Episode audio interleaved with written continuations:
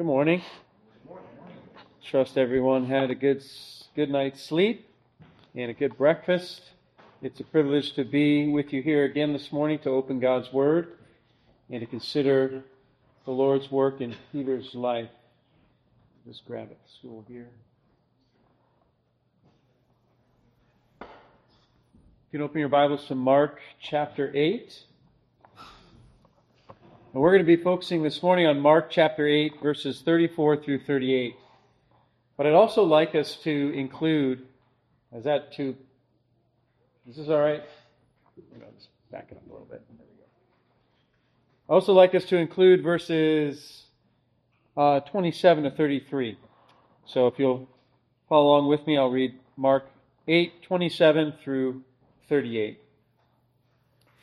It says, Jesus went out along with his disciples to the villages of Caesarea Philippi, and on the way he questioned his disciples, saying to them, Who do people say that I am? They told him, saying, John the Baptist, and others say Elijah, but others one of the prophets. And he continued by questioning them, But who do you say that I am? Peter answered and said to him, You are the Christ. And he warned them to tell no one about him. And he began to teach them that the Son of Man must suffer many things and be rejected by the elders and the chief priests and the scribes and be killed, and after three days rise again. And he was stating the matter plainly. And Peter took him aside and began to rebuke him. But turning around and seeing his disciples, he rebuked Peter and said, Get behind me, Satan, for you are not setting your mind on God's interests, but man's. And he summoned the crowd with his disciples and said to them, If anyone wishes to follow after me, he must deny himself, take up his cross, and follow me. For whoever wishes to save his life will lose it, but whoever loses his life for my sake and the gospel's will save it. For what does it profit a man to gain the whole world and forfeit his soul? For what will a man give in exchange for his soul? For whoever is ashamed of me and my words in this adulterous and sinful generation, the Son of Man will also be ashamed of him when he comes in the glory of his Father with the holy angels. Let's pray for a moment. Lord, I thank you for this passage. Lord, I thank you for these words. Thank you, Lord, for how they penetrate to the depths of our desires as they are in our fallen nature. Lord, I pray that you would speak to us from your word this morning, that you would make it clear its um, purpose and significance for our lives as disciples, as well as the unique significance that it had for Peter. Lord, we thank you that it's here.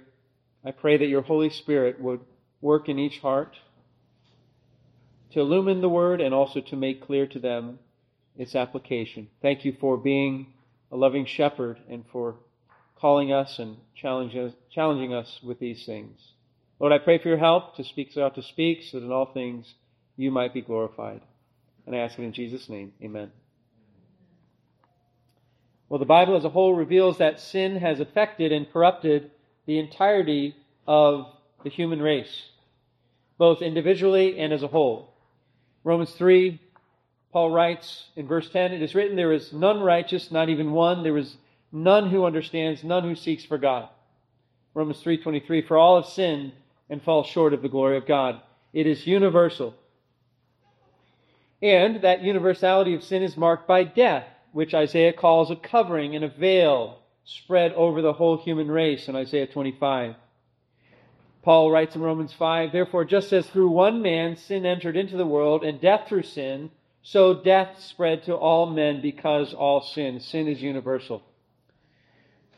But it, and it also affects and saturates each individual person. The whole of the person is affected by sin, influenced by it, and corrupted. This is a doctrine of total depravity. Total depravity. Total depravity doesn't mean that every person is utterly evil. It's not what it teaches. But it does mean that the totality of our person has been affected by sin.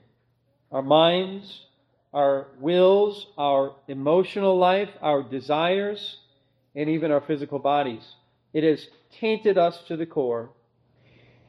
And at the core lies this common pulse at the root of sin, and that is allegiance to self. Another word for this is pride. Allegiance to self. In the delusion of sin, when even our first parents entered into sin, it they started to see the world, and I think we see the world with me at the center of the world. This is not hard to convince parents of when they have young children. We're born with this innate impulse and presupposition to our thinking, and at a young age we throw tantrums to get the world to do what we want. Right? It could be something very small. But if the world around me is not conforming to what I want, then that's a problem because I'm at the center after all. And don't they know that they exist for me? It can be so subtle, but so consistent and pervasive. There's a man in our church who has struggled with uh, addiction and enslavement to alcohol for years.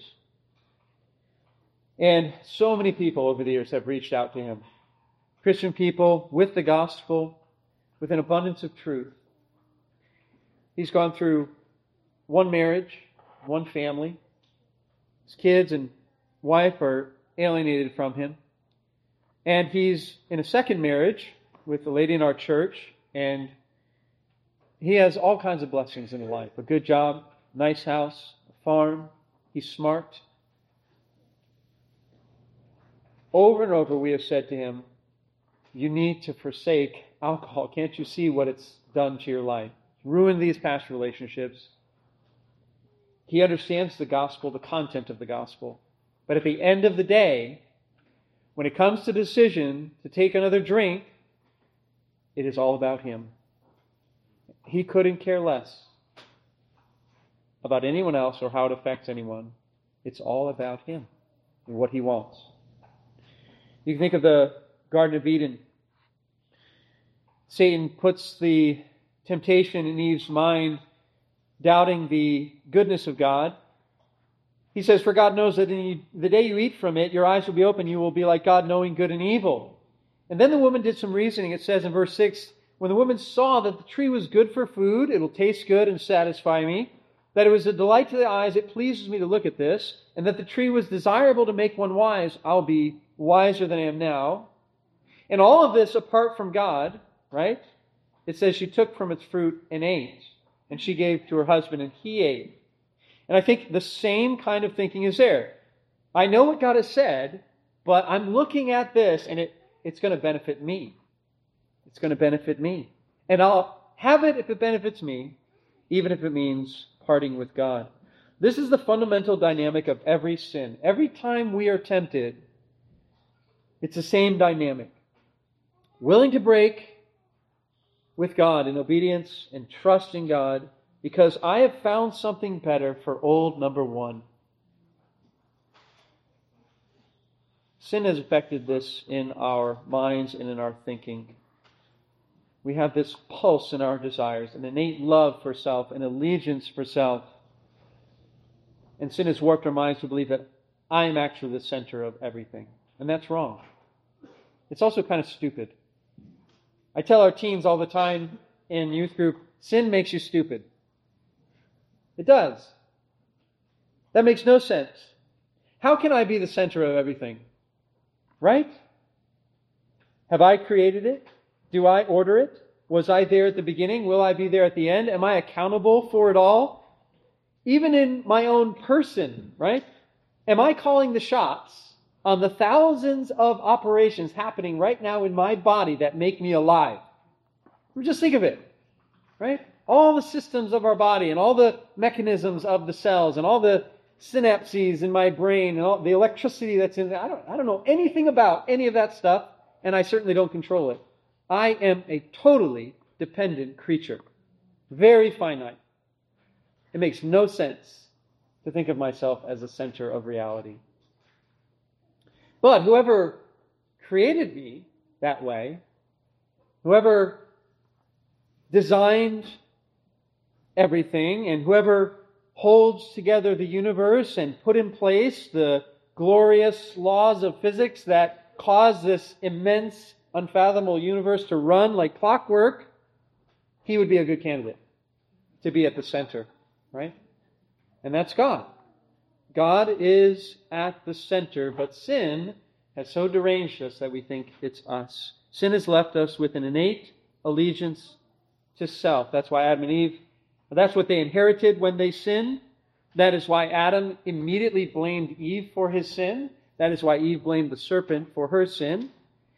This lurks behind every lie that we speak, which typically is motivated to protect ourselves or benefit ourselves.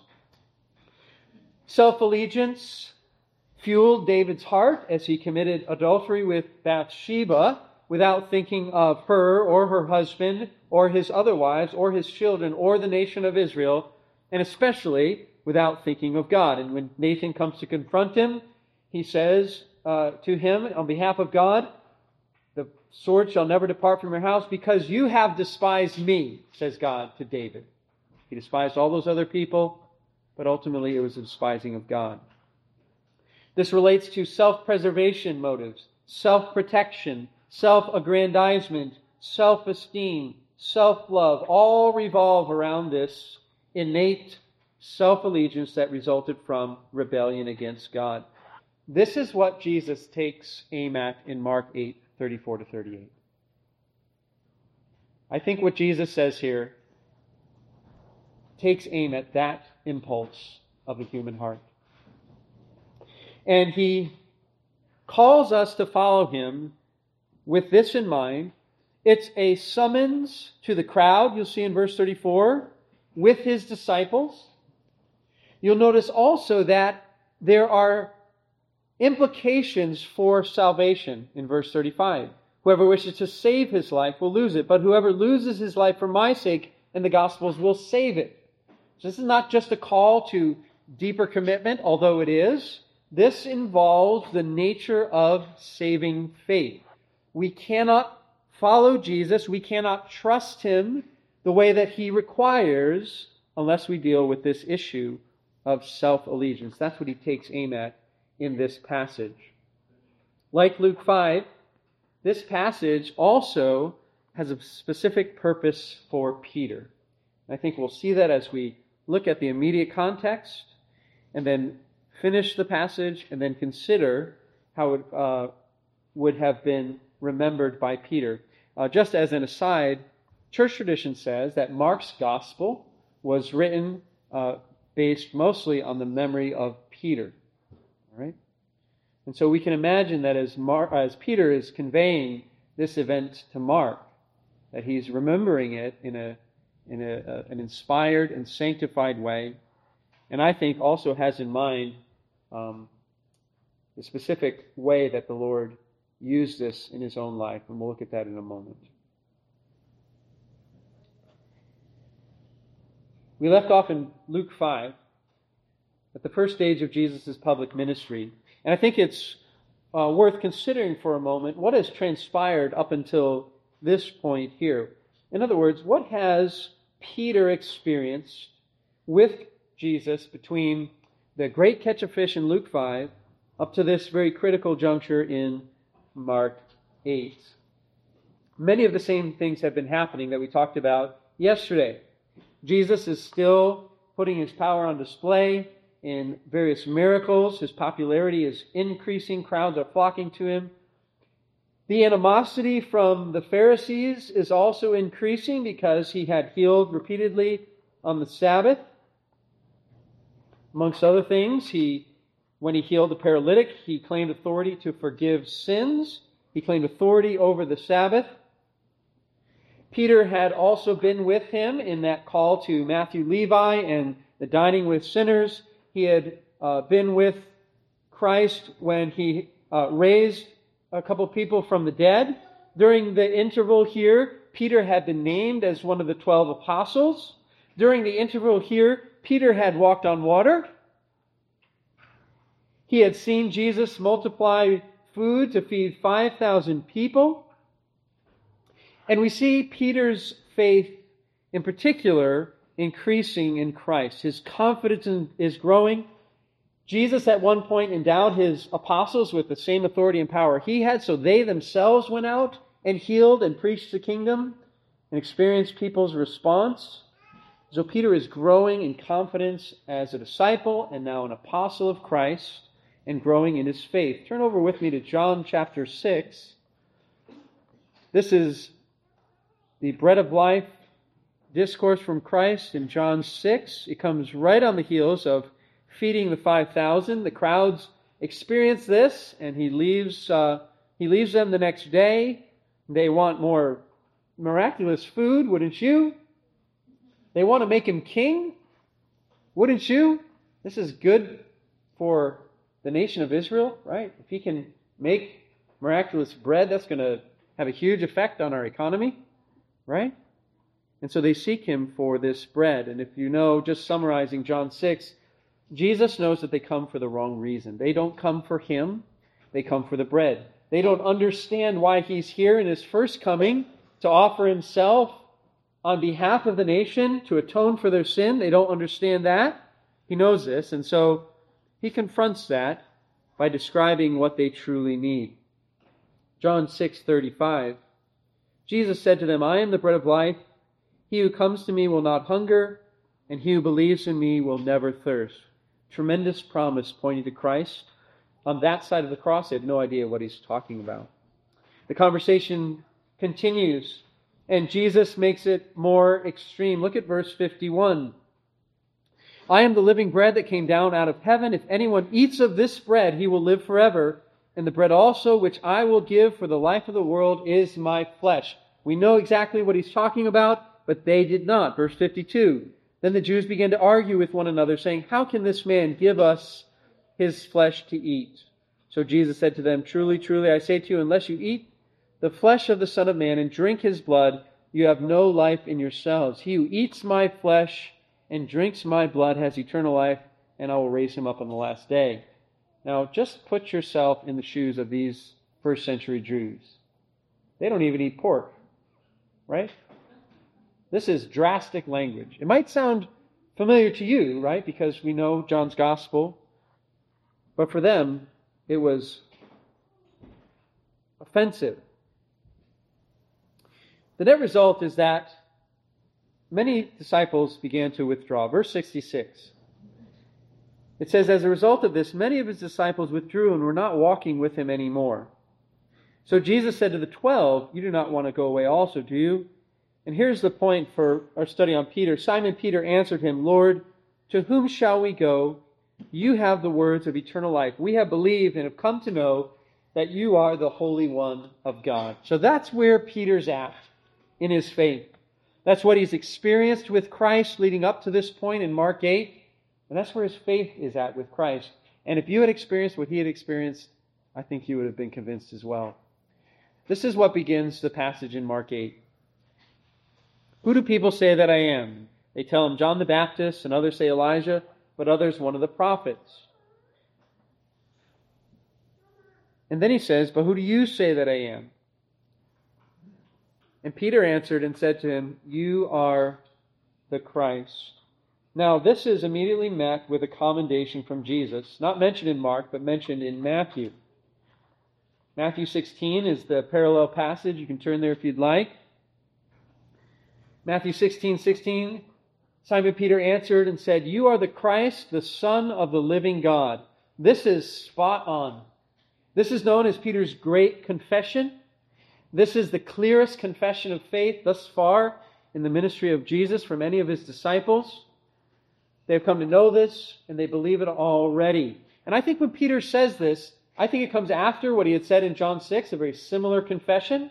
But I think Jesus' commendation of this comes because when Peter says it, it is confident and clear without any reservation. We have come to know that you are the Christ, the Son of the living God. And Jesus responds with this exclamation in Matthew 16, 17.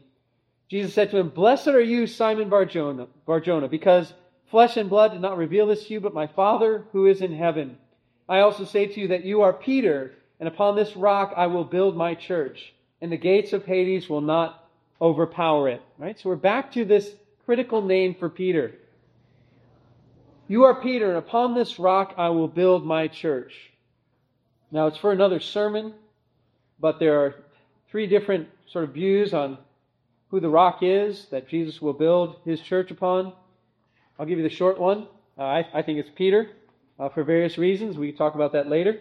Others think it's Peter's confession of faith and that doctrine. That's the old Reformed view, uh, Luther's view. And then others believe that Jesus is making a distinction and referring to himself as this bigger rock. But I think it refers to Peter here, that Jesus is going to use him to be instrumental in the founding of his church. Jesus will build it, but one of the critical foundational stones is Peter. I will give you the keys of the kingdom of heaven. Whatever you bind on earth shall be bound in heaven. Whatever you loose on earth shall have been loosed in heaven. So that's Jesus' response here.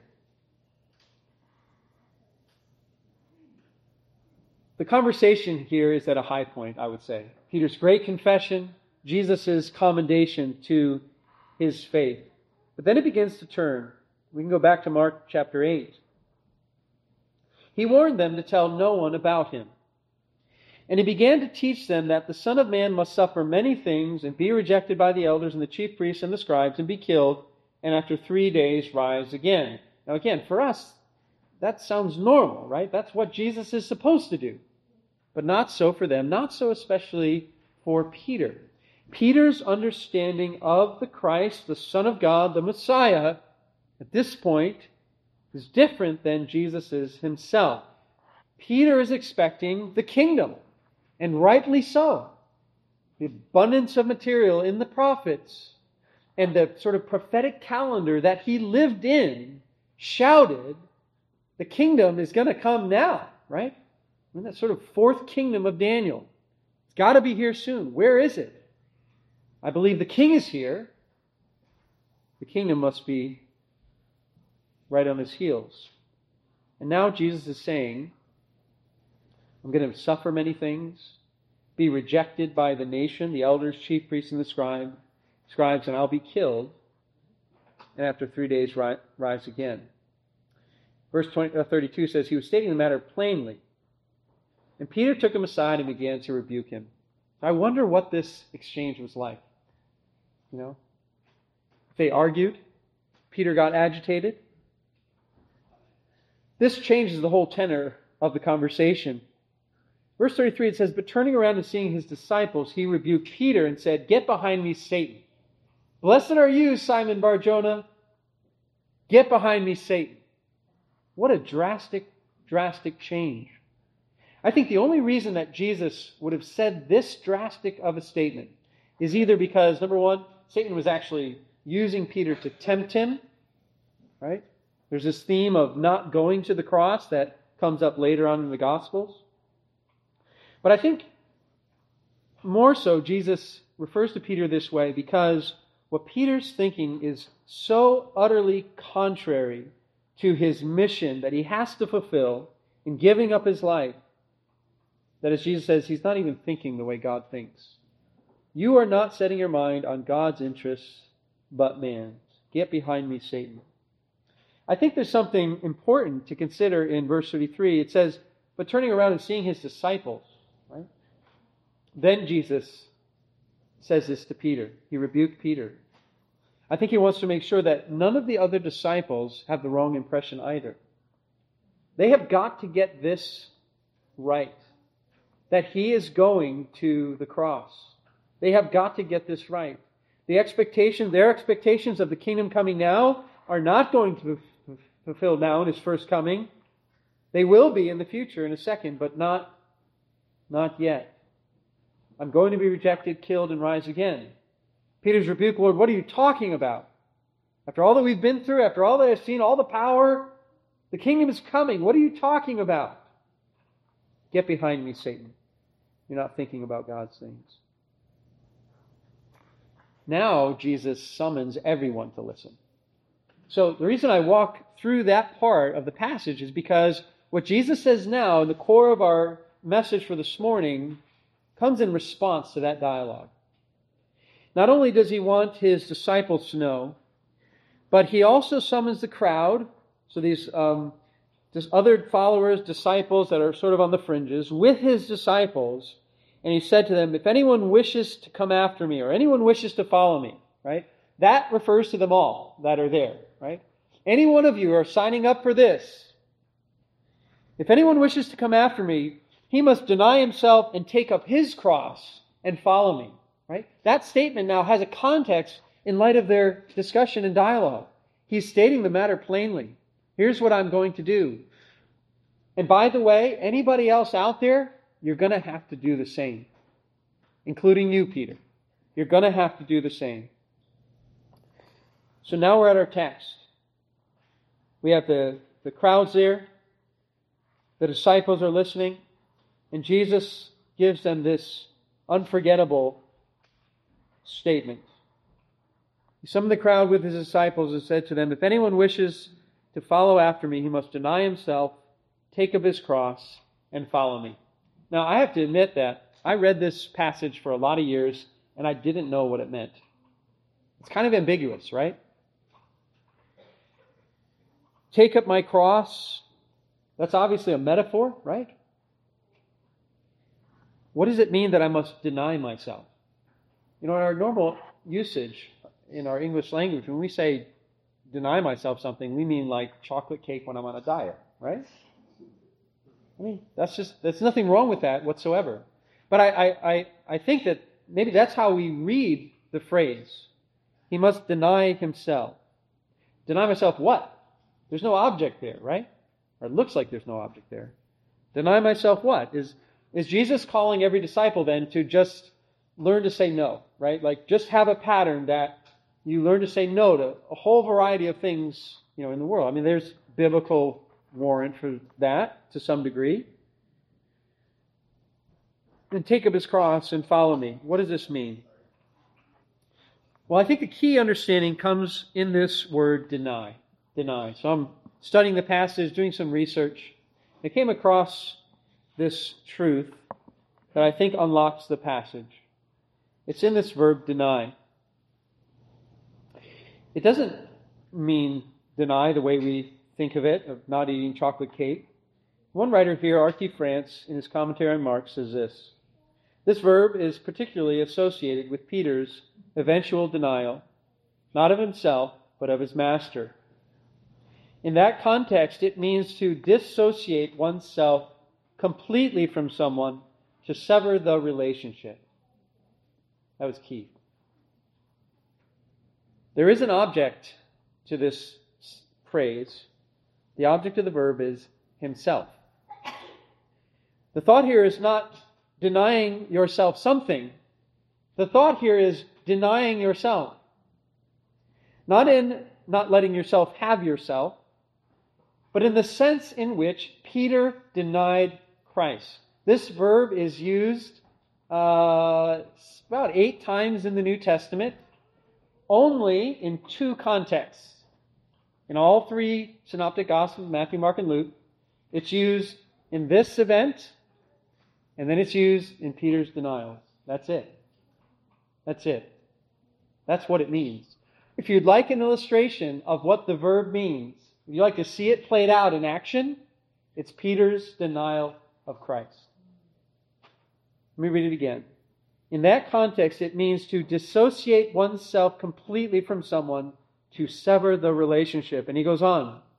What Jesus calls for here is thus a radical abandonment of one's own identity and self determination, and a call to join the march to the place of execution uh, follows appropriately from this. Such self denial, quote, is on a different level altogether from giving up chocolates for Lent. It is not the denial of something to the self, but the denial of the self itself. This gets to the root of sin. Right?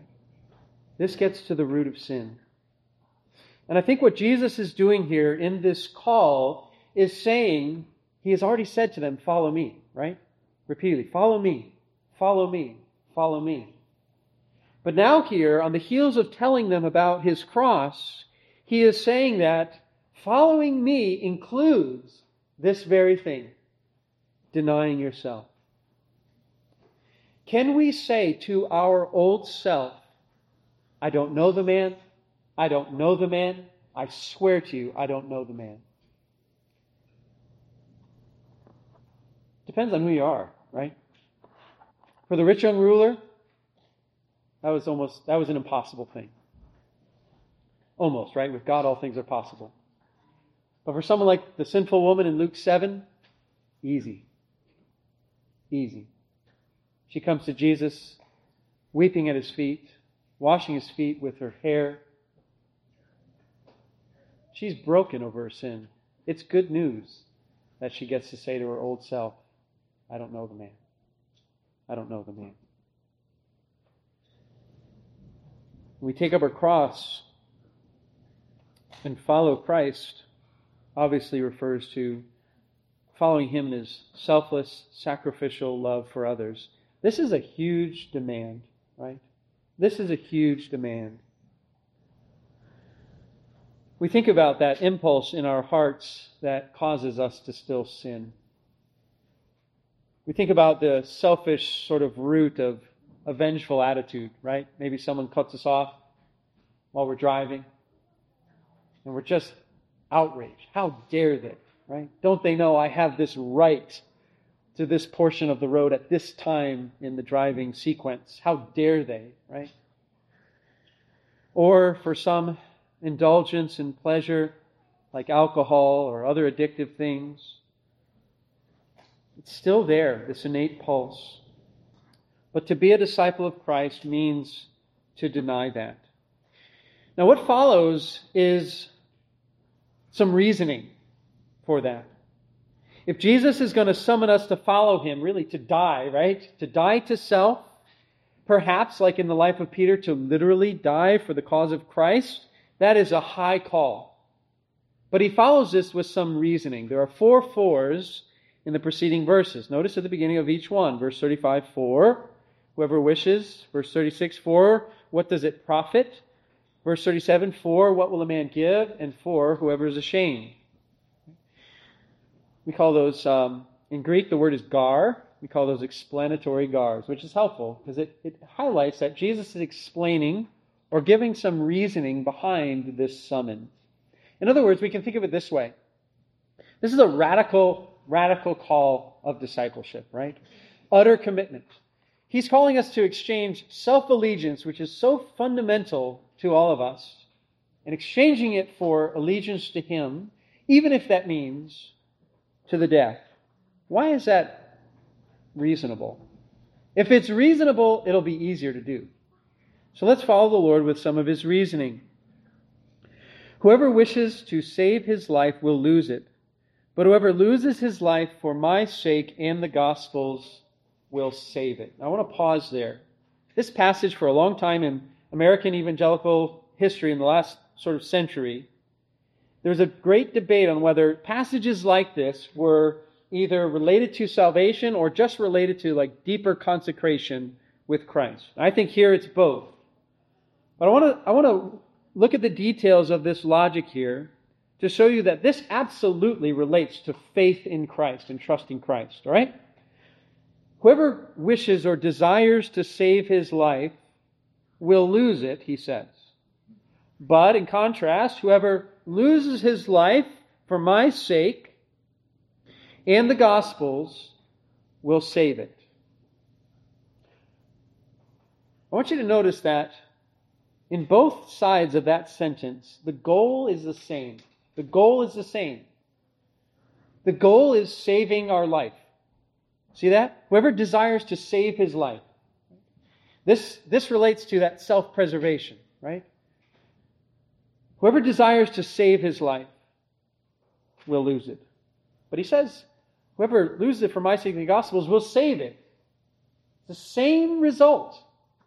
This is an okay desire to live. you know, I think life is of such a nature that we almost know intuitively that it, it should be eternal. I mean, every funeral, I think people intuitively know this isn't right. This doesn't work. This life should go on. It's not a wrong desire to want to see our life saved. The difference in the two halves of this verse, however, are the means by which we seek to save it. Whoever desires to save his life, that's me doing the saving, will lose it. Whatever loses his life for my sake and the gospel's will save it. The reason is because we are trusting Jesus to do the saving, right? For, for the rich young ruler, his life was bound up in his wealth, his status, right? That was, in his mind, his, his security for life.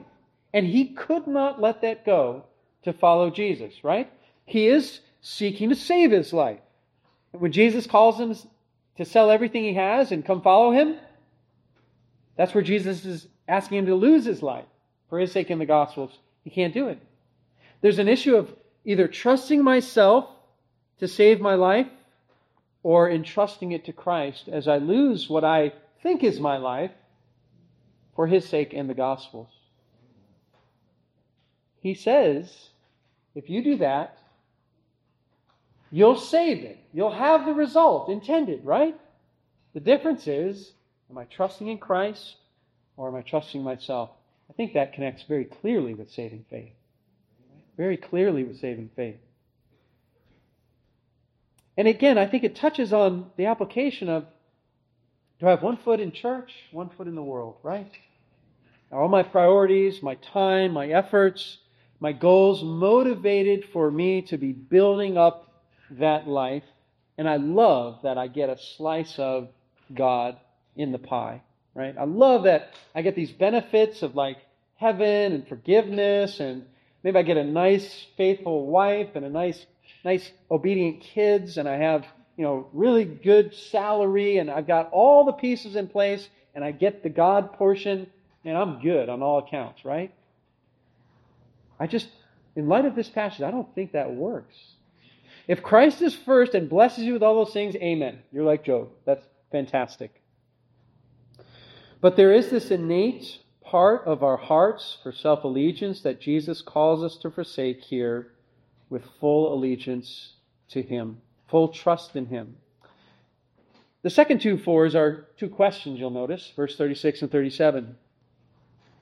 And they're rhetorical questions, which means they have an obvious answer. What does it profit a man to gain the whole world and forfeit his soul? What will a man give in exchange for his soul? Obvious answers. What is the profit for a man to gain everything in the world and lose his soul? Obvious answer? None. Right? What will a man give in exchange for his soul? Nothing. If we turn these into a statement of truth, what he's saying here is our soul, our life, same word in Greek.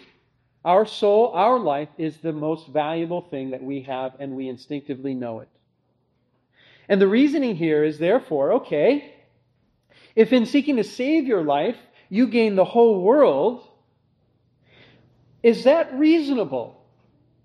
Is it reasonable for you to stay there, gaining the whole world in your efforts to save your life, if it means that at the end you lose it? That doesn't make any sense. And so, again, the reasoning here from the Lord is you deny yourself, take up your cross, and follow me. You lay down your life with me in the Gospels. It's better. It's a better deal. It's a better deal. You're not losing out in the end. You're gaining the very thing that you value the most, which is your life and your soul. And it makes sense that if I keep that uh, soul saving to myself, I can't do that. I can't do that. You ask someone on their deathbed, as their health is fading and they can't do anything about it, if they feel confident that their soul is going to be good when they die. We know. We, we don't know. It's, it's part of that creatureliness that we have. It's when that self allegiance betrays us when we're in our 20s and we're strong and healthy and smart and vibrant, future is ahead of us, we don't think about eternity. We have a lot of confidence that we can do the saving. But at the end of the day, It's, it's a fallacy. And then verse 38, the last for. Again, I think summoning us to this allegiance to Christ. Whoever is ashamed of me and my words in this adulterous and sinful generation, the Son of Man will also be ashamed of him when he comes in the glory of his Father with the holy angels. Why would we, would, be, would we be ashamed of him and his words? I think because of that self allegiance, self protection. We see this motivating Peter in his denial of Christ. We're going to see that in the next, next lesson. Peter's ashamed of Jesus and his words when he's in that courtyard. Peter's afraid that he might be on trial next to Jesus. Peter's afraid that he might get crucified as well. And so instead of embracing that, he bails on Christ to save his skin.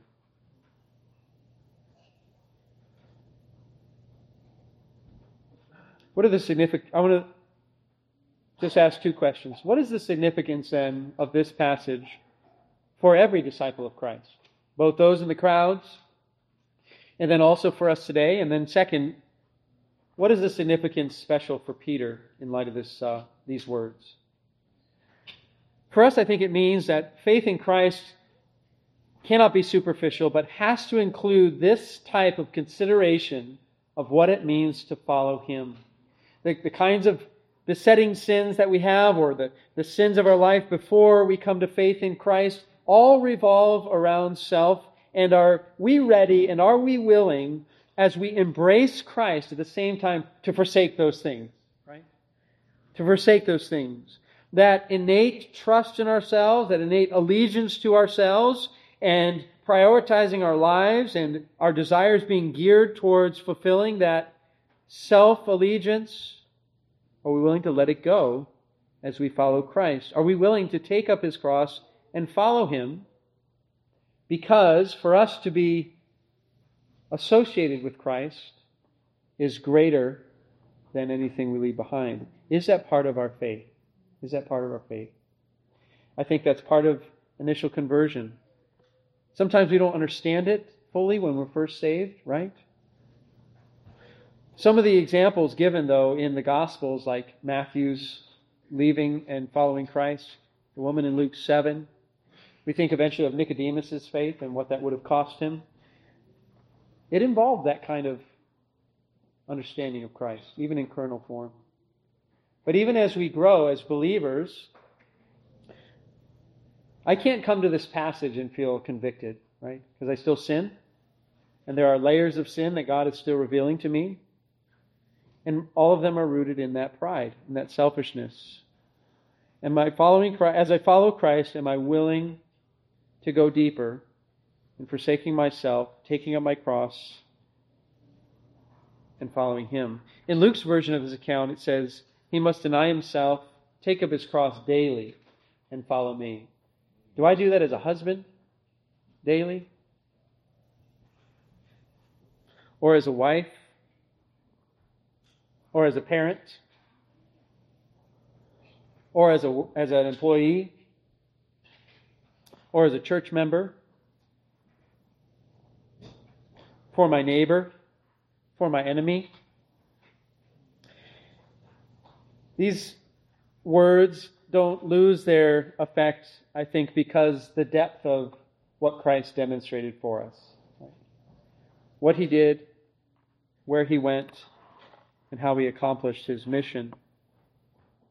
Peter refers to this, I think, concept later on in 1 Peter 2. If you want to turn there, we talked about how the epistles of Peter, I think, reflect this same progress in his spiritual life as he grew in his faith. 1 Peter 2:21 and in the context here he's calling Christians to be submissive. Submissive to the governing authorities first, 1 Peter 2:13 through 17. Then employees are servants to their masters or employers, verses 18 through 20. Then later in chapter 3, to wives, be submissive to your own husbands. Then, even linked in verse 7, husbands, in the same way, live with your wives in an understanding way. So, this attitude of humility and submission and placing ourselves under others. This is what Peter's talking about. But the center of this is Jesus' example. For you have been called for this purpose, since Christ also suffered for you, leaving you an example for you to do what? He says to follow, to follow in his steps, to follow. If anyone wishes to follow me, he must deny himself, take up his cross, and follow me. Peter says, You have been called for this purpose since Christ suffered for you, leaving you an example to follow in his steps. This is the kind of thing that it means for believers. What's the significance for Peter in this passage? It's huge. We're, we're going to see more uh, later this evening. Peter's understanding of Christ's mission in his first coming continues to be hazy, as well as some of the other disciples. They, they just can't fathom what is coming with the cross. And in fact, their anticipation of the kingdom and their desire to be involved in positions of authority in the kingdom uh, lead to uh, some confrontation that they have with Christ, and I think contributes in some way to Peter's uh, uh, being adamant that he would never deny Christ, and then just that very day doing, doing that very thing. For Peter, I think he would look back on this event and these words of Christ, and I think he would make the connection about this denying. He would have a vivid, vivid understanding of what Jesus is talking about, having denied Christ himself, felt the pressure there, adamantly denying his association with Christ. I think Peter himself specifically would understand what Christ is calling for here of each disciple and for him as well, and for him. Well, let's pray, and I hope that the Lord uses this to challenge you uh, this morning with the call to follow him. Let's pray. Lord, thank you for these words. And Lord, I pray that they would stay in our minds as a clear and startling call to deeper discipleship with you. Lord, all of us has this innate impulse still in our flesh to live for self, to think of the world as revolving around us, to make priorities to satisfy ourselves and to fulfill our selfish desires. And Lord, you, you were never that way. Uh, you lived the total opposite, giving yourself completely for others. Lord, we love you. We thank you for the cross and for calling us to faith. And we do want to live for you. Lord, I pray that you'd help us in practical ways and tangible ways to learn to deny ourselves and to take up our cross, to sacrificially give to others so that we might follow you and be considered to be clear followers of you and your example. I thank you, Lord, for this time with these brothers and sisters. In your name, amen.